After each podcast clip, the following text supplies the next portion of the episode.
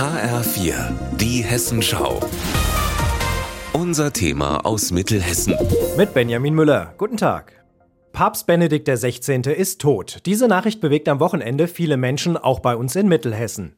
Am Samstag tritt Georg Betzing vor die Presse. Er ist Vorsitzender der Deutschen Bischofskonferenz und Bischof von Limburg. Heute ist ein Tag der Trauer, des Abschieds, aber für mich innerlich noch viel mehr der Dankbarkeit und des Respekts vor einem großen Mann der Kirche. Betzing würdigt den ehemaligen Papst als brillanten Theologen. Er habe versucht, den Menschen die Tiefe des Glaubens deutlich zu machen.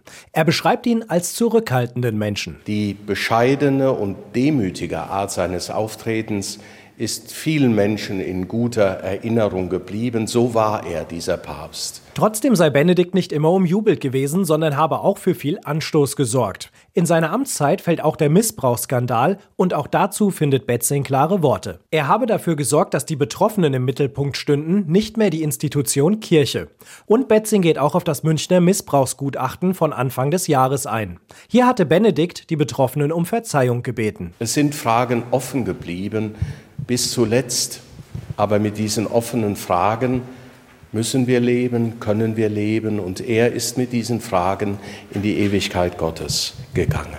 Und auch die Menschen auf der Straße haben natürlich von Benedikts Tod gehört. Und so denken sie darüber. Ich glaube, er war sehr konservativ.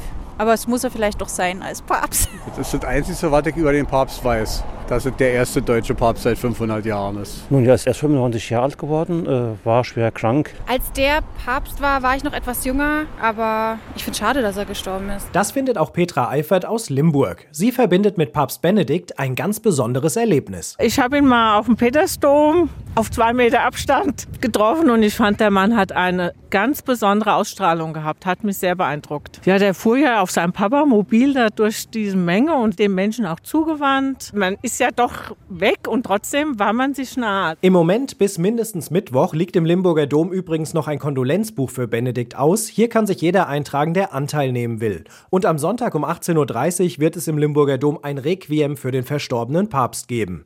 Benjamin Müller, Limburg.